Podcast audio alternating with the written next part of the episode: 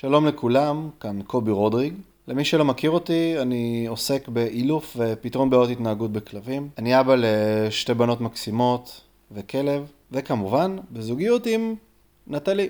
נטלי השותפה המהממת שלי גם לחיים וגם לפודקאסט הזה. אנחנו הולכים לדבר על החיים שלנו כמשפחה, כזוג, כהורים וכבעלים לכלב, ובעצם על החיבור של כל הדברים האלה יחד. אנחנו נשתף אתכם בקשיים, באתגרים, ובעצם מה אנחנו עושים בחיי היום-יום שלנו כדי לשמור על איזון גם בחיים עמוסים ועסוקים, גם בחינוך ובגידול הבנות, וכמובן בגידול וחינוך של כלב. איך כל הדברים האלה משתלבים יחד? אז פתיח ומתחילים. היי hey, כולם, אנחנו ממש שמחים שאתם פה איתנו. אז קובוש, אולי נציג את עצמנו ולמה אנחנו פה בעצם? בטח. אני קובי, בן 36, מאלף כלבים. אני אבא לכרמל, בת ארבע וחצי, ושי, וואי, כבר בת שנה ותשע. ובעלים הגאה של נגב, הכלב בן שנה ושמונה. שימו לב, הגיל של נגב ושל שי מאוד מאוד קרובים אחד לשני, ואנחנו נדבר על זה בהמשך. וכמובן, הבן זוג שלך. נכון. אז אמרת כמעט הכל, אני רק אוסיף שאני נטלי ואני בת 41. אני מעצבת במקצועי ואני היום עובדת בחברת סטארט-אפ. וזהו בגדול, את היתר בטח עוד נגלה בהמשך. אז מה אנחנו עושים פה בעצם? אז מה אנחנו עושים? דבר ראשון, אנחנו, אתה ואני, נראה לי שכל יום וכל היום אנחנו עובדים איך לפצח את המשולש הזה שנקרא הורים, ילדים וכלבים, ואנחנו מנסים למצוא איזשהו בלנס בחיים שלנו, שהם יהיו בסך הכל מאוזנים ונעימים בתוך כל הטירוף הזה, שנראה לי כולם יכולים להזדהות איתו. ואנחנו באמת רואים הרבה חברים ומכרים שלנו מתעסקים בפיצוח הזה יום-יום. אז חשבנו שבעצם לדבר את זה בצורה של פודקאסט, יאפשר לנו לתת מהידע שלך, קובי, כמאלף, למשפחות אחרות, וגם לנו כזוג. אנחנו בעצם עכשיו יום שישי בבוקר, הבנות בגן, חשבנו שיהיה מגניב שיהיה לנו דייט שבועי כזה, על קפה, פשוט לדבר, לדבר את הדברים ולהבין יותר טוב, ולהשתפר לשבוע הבא. נכון, בסופו של יום, הרבה פעמים אנחנו רואים שאותם עקרונות באילוף כלבים הם רלוונטיים גם בחינוך פעוטות וילדים, ויש כאלה שירימו גבה. מה, כלבים וילדים הם אותו דבר? אז לא, הם ממש לא אותו דבר, אבל אנחנו כהורים צריכים ללמוד להתנהל מול הילדים שלנו ומול הכלבים שלנו, כדי לנהל את הבית בצורה שמתאימה לנו. כמובן, תוך התחשבות בצרכים שלהם. הרי אנחנו יודעים שכל ילד והאופי שלו, לכל ילד יש את הצורך הפיזי והרגשי שלו, אבל ככה גם כלבים. לכל כלב יש את הצורך הפיזי שלו והמנטלי שלו. גם גבול ולימוד רגיעה זה אגב צורך פיזי ומנטלי. אגב, אם זה גם להדריך אותם, או להציב להם גבולות, אם זה לייצר שגרה קבועה וקרקע יציבה לצמיחה.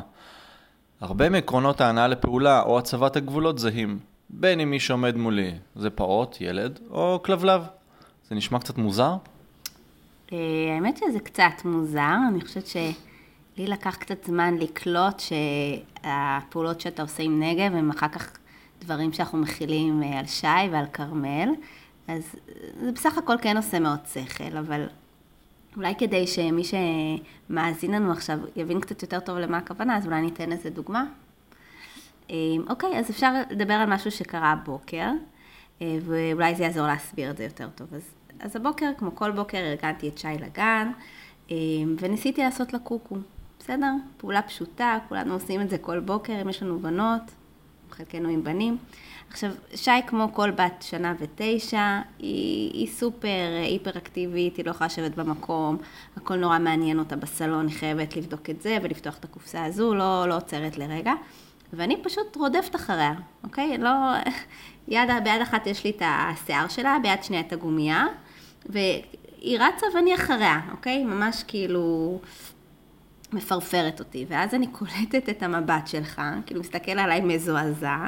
איך הפספוסה הזו מטרטרת אותי, איך היא קובעת לי את סדר היום, כאילו למה אני כהורה לא יכולה פשוט לעשות לה קוקו.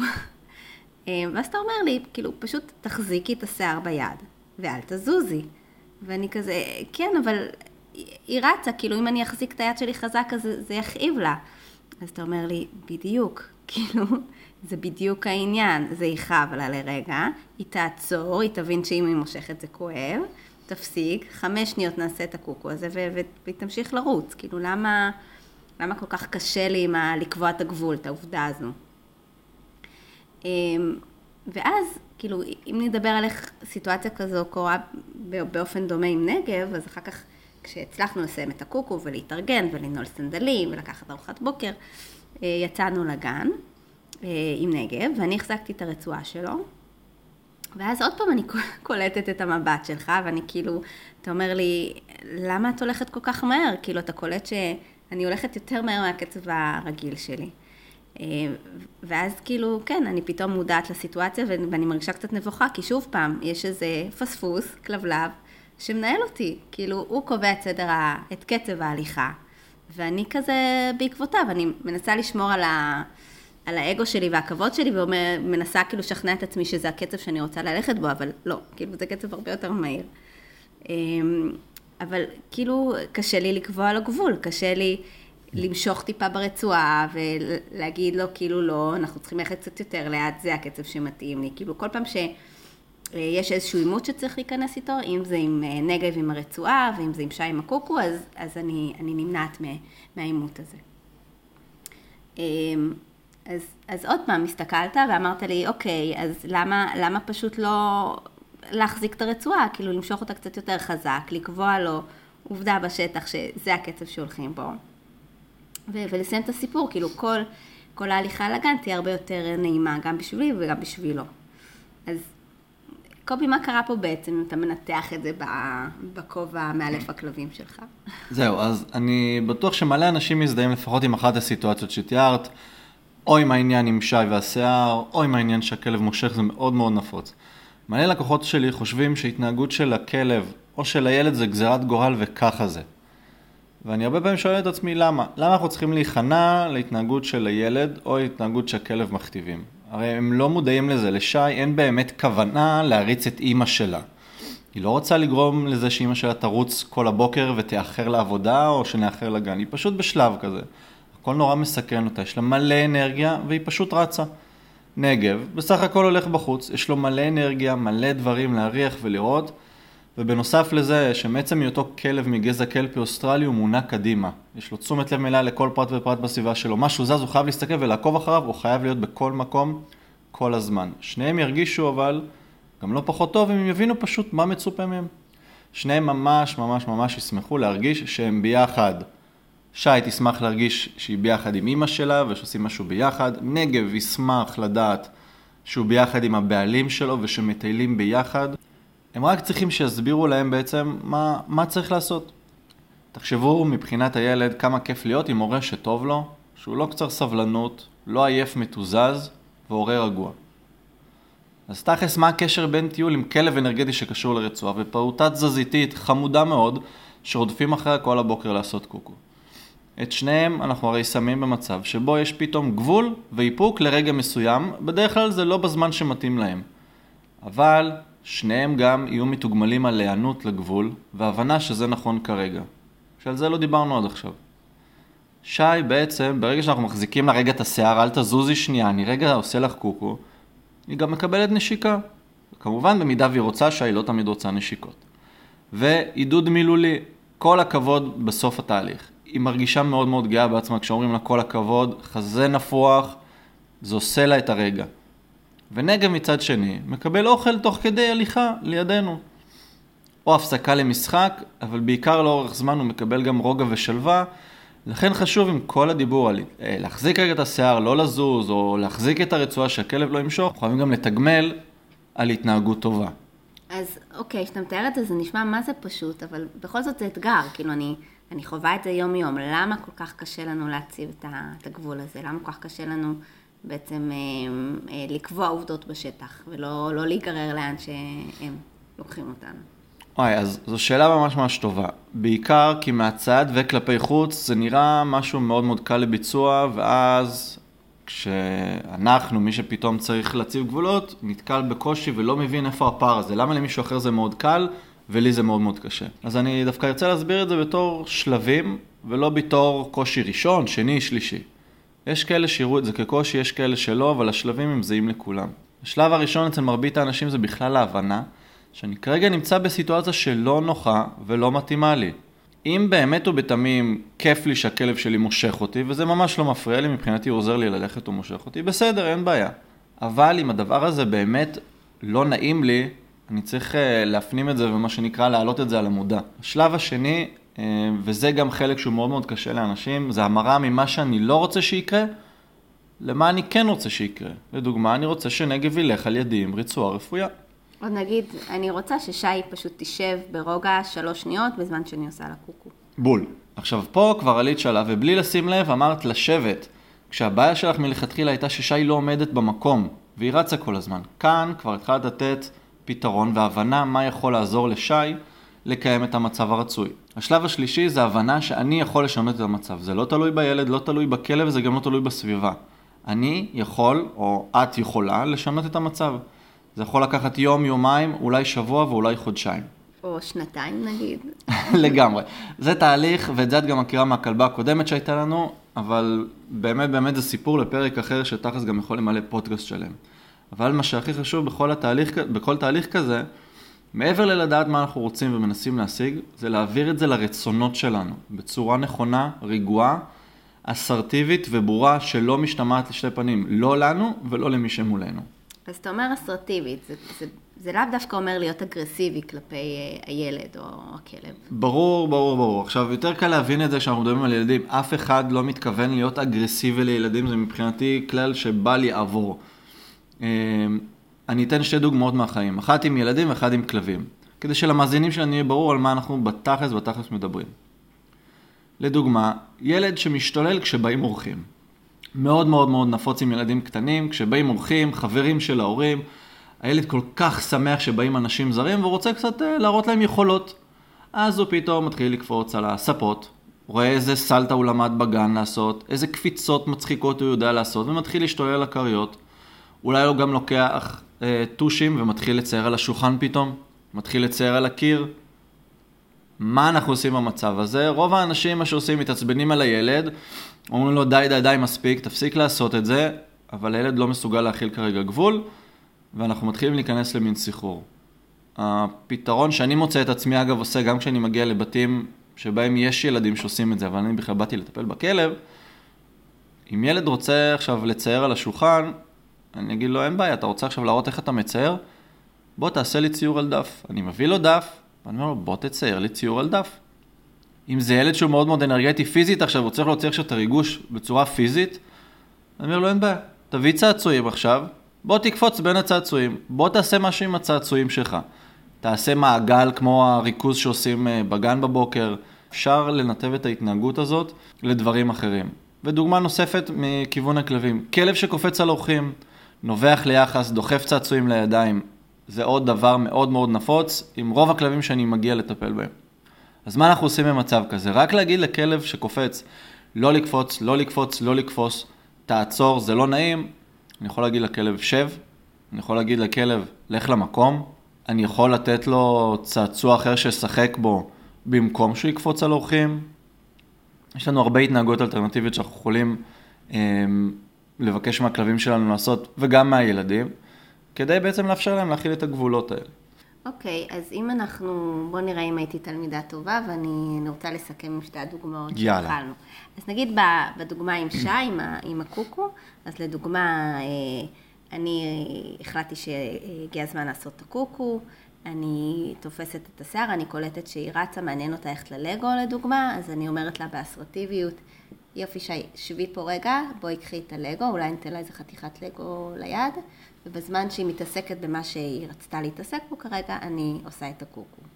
ושנייה אחרי זה, אם סיימתי והיא רוצה לעבור לצעצוע הבא, בבקשה, אני את, ה...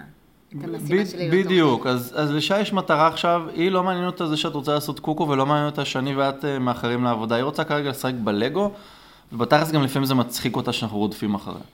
אז כן, דבר ראשון מה שעשית, הושבת אותה על כיסא, את בעצם אמרת לה, שי, בואי תשבי פה רגע, זה מה שאנחנו עושים, עכשיו אנחנו יושבים על כיסא. אז א', זה כבר יותר קל להכיל אה, התנהגות של להישאר במקום כי היא יושבת על משהו ולא עומדת. ודבר שני, נתת לה את מה שהיא רוצה, נתת לה את הלגו שהיא רוצה, אז הנה תשחקי בלגו פשוט על הכיסא, וזה מאפשר לעשות את ההתנהגות. אותו דבר אני גם עושה עם כלב, שאני רוצה שהוא ישכב במקום, קשה לו לשכב על הרצפה במרכז הסלון, אז אין בעיה, תעלה על הכרית שלך ותשכב שם. הרבה יותר קל להכיל והרבה יותר ברור לצד השני להבין מה אנחנו רוצים ממנו. ואם הצעד הבא זה שכבר צריך לצאת מהבית והיא עסוקה בלגו, אז אני נגיד אומר לה, שי, בואי יוצאים, אה, אפילו אתן לה איזה חתיכת לגו קטנה לקחת לדרך, כאילו אה, אה, לנסות בעצם, לא לנסות, להציב בפניה העובדה שעכשיו אנחנו יוצאים, זו לא שאלה, אבל להקל עליה את המעבר הזה עם, עם פיסה, שמשהו שהיא מתעניינת בו או רוצה להיות איתו. זהו, בדיוק פה יושב קצת עניין של אה, אגו, תבניתיות מחשבתית, ופה אנחנו צריכים לה- להלביש קצת, אה, אה, לחשוב מחוץ לקופסה. אני מבחינתי לא הולכים עם צעצועים, יוצאים עם צעצועים לרחוב, אבל בעצם למה לא? זאת אומרת, שי כרגע מה שהיא רוצה זה להחזיק רגע את הלגו. לי יותר חשוב לצאת בזמן לעבודה. שתחזיק את החתיכת לגו, שתחזיק את הבובה, שתחזיק את התחפושת או את הצעיף, גם אם זה באמצע אוגוסט, היא רוצה ללכת עם צעיף, שתלך עם צעיף לגן. יש, אנחנו מה שנקרא צריכים לבחור את, ה... את המאבקים שלנו ואת סדרי העדיפויות שלנו. אמ, אני רואה את זה גם עם, עם כלבים, אם אני רוצה שכלב יעצור במעבר חצייה ואני רואה שמאוד מאוד קשה לו לשבת, כי זה מאוד מאוד מלחיץ, הוא לא רוצה לשבת שם. אבל יותר חשוב שהוא יעצור, לא שהוא יישב. אז אני פשוט אלמד את הכלב לעצור. אחר כך נלמד אותו לשבת. זאת אומרת, צריך להבין את סדרי העדיפויות ומה אנחנו באמת באמת באמת רוצים אה, להשיג במה שאנחנו מבקשים מהצד השני. אז נגיד אה, אם נלך לדוגמה השנייה שהזכרנו בהתחלה, אני הולכת עם נגב, הוא מושך, אה, אני רוצה שהוא ילך אה, בקצב יותר איטי, אז אני בעצם אמשוך את הרצועה יותר לכיוון שלי, אתן לו קצת פחות אה, ליש למשוך, ו- וכל פעם שאני מרגישה שהוא מושך בעצם להזכיר לו מה, מה הקצב שבו אני רוצה ללכת. זהו, אז פה אנחנו נכנסים קצת לעניין של, אה, אה, של חיזוק, של תגמול. אז דבר ראשון בדוגמה אה, של נגב וללכת איתו עם רצועה, אנחנו צריכים לזכור שהוא כלב שהוא לא אמור ללכת עם רצועה. זאת אומרת, זה מאוד מאוד, אחד הדברים הכי קשים לכלב הזה בחיים, זה ללכת עם רצועה ולהיות מוגבל במרחק של מטר, מטר וחצי, שניים. לא אמור מבחינת מה, היצר הכלבי שלו, הגזע שהוא... הכלב חי על, אה, על פול גז. הוא חי בפול גז, הוא חושב בפול גז, החיים שלו הם פול גז. זה שאני עכשיו החלטתי שאני גר ב- ברמת השרון והולך עם הכלב ברחוב עם רצועה, ואני רוצה שהכלב ילך רגוע, לא, הכלב לא יהיה רגוע אף פעם. אבל אני כן יכול ללמד אותו באיזה אמ, מרחק אני רוצה שהוא ילך ממני, ולכן אנחנו משתמשים ברצועה. עכשיו, כדי שהוא יבין שאני רוצה שהוא ילך, אני רוצה שהוא ילך לידי. עכשיו, כדי שהכלב ילך לידי, אני בראש ובראשונה חייב שהרצועה תהיה במרחק קצר שתגביל אותו גם ללכת לידי.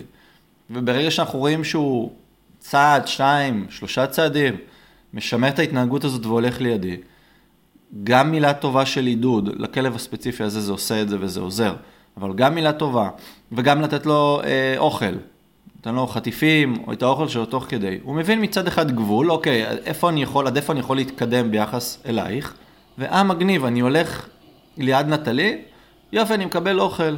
אה, אני מסתכל על נטלי, יופי, אני מקבל אוכל, אני אמשיך לעשות את זה. אבל ברגע שאנחנו גם לא מתקשרים את, ה... את הצד החיובי ומסבירים לכלב או לילד, שמה שאתה עושה עכשיו זה בדיוק מה שרציתי לעשות. זה מה, ש... זה מה שביקשתי ממך, ואתה באמת עושה את זה, אנחנו בעצם יוצאים פה נפסדים. כי אם את תמשיך ללכת עם נגב, ורק תחזיק את הרצועה קצר, ותדאגי שהוא לא יעבור אותך, אבל מנגד הוא רואה את הסביבה, והוא רואה את הרחוב, והוא רואה כלבים, והוא רואה אנשים, וזה הרבה יותר מעניין ממי שמחזיק את הרצועה. אז אני מוצא את עצמי כל הזמן במאבקים של מול הכלב ומול הסביבה. במקום זה אני רוצה לקחת את ה... מה שנקרא את המושכות אליי, ולהחזיק את המוטיבציה של נגב להיות איתי. אם אני רוצה ששי לא תרוץ בבוקר אה, בכל הבית לצעצועים ולרגע תשב איתי, אז כמו שאמרת, אני אקח לגו, צעצוע, בובה שהיא מאוד מאוד אוהבת, ואני אגיד לה, את רוצה את הבובה? בואי תשבי איתי פה רגע. קחי את הבובה, תשחקי עם הבובה, בינתיים נעשה לך קוקו. זהו, סיימנו, הולכים, אה, הולכים לגן. יואו, אז אמרנו, אני חושבת שהזכרנו פה המון אה, מושגים שנראה לי כל אחד מהם זה עולם ומלואו, דיברנו על אסרטיביות ודיברנו על חיזוקים ודיברנו אה, קצת אפילו על יצרים, אה, אבל אם אני אסכם את מה שאני לוקחת מה, מהשיחה שלנו היום, אז אה, דבר ראשון זה לזהות בעצמנו מה המציאות שאנחנו רוצים שתקרה כרגע, בעצם להגדיר את זה קודם כל בראש שלנו, ואז להבהיר את זה בצורה ברורה ולא משתמעת לשתי פנים ל- לילד או לכלב, אה, ואחר כך גם אה, לחזק אותו על, אה, על אה, התנהגות שהיא רצויה. נכון, בדיוק. חשוב רק לזכור שמדובר בתהליך. זאת אומרת, עם כל הכבוד לכל המילים היפות שאמרנו בדקות האחרונות, זה תהליך. זה שאני עכשיו החלטתי, אוקיי, קובי ונטלי דיברו על זה שאני צריך להיות מודע למה אני רוצה או רוצה, אה, ולהעביר את זה בצורה שלא משתמעת לשני פנים לילד או לכלב, אז הנה, ככה זה יהיה מעכשיו ואני החלטתי. לא בדיוק, כי אם עד עכשיו הילד היה רגיל להתנהלות מסוימת בבית, או הכלב היה רגיל להתנהלות מסוימת מול הבעלים, זה שאני פתאום החלטתי שזה צריך להשתנות עכשיו ברגע, כי זאת ההחלטה שלי, זה לא אומר שזה יקרה. אבל זה אומר שהנה התהליך הותנה, התנעתם את התהליך והשינוי יתחיל. אנחנו לא רוצים לזעזע את המערכת, אנחנו לא יכולים פתאום לשנות הרגלים לכלב ולילד אה, מ-0 ל-100. אבל התהליך מתחיל בבת אחת. אומרת, אנחנו מחליטים, אנחנו משנים, ועכשיו אנחנו צריכים לראות איך אנחנו משנים בצורה שתהיה נעימה אגב גם לנו. אנחנו לא צריכים לסבול מתהליך של אה, שינוי הרגלים ואדפטציה לחיים שלנו.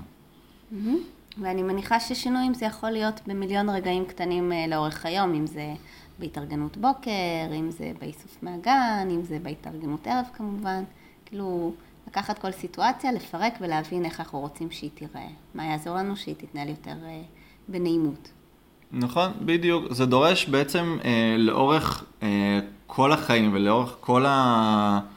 אה, מה שנקרא שעות ערות, כל השעות ערות שאנחנו עם הילדים וכל השעות ערות שאנחנו עם הכלב, אנחנו צריכים לשים לב שכל דבר בעצם שקורה, בין אם זה בין הילדים לבינינו ובין אם זה בין הכלב לבינינו, שזה משהו שמשרת את, ה...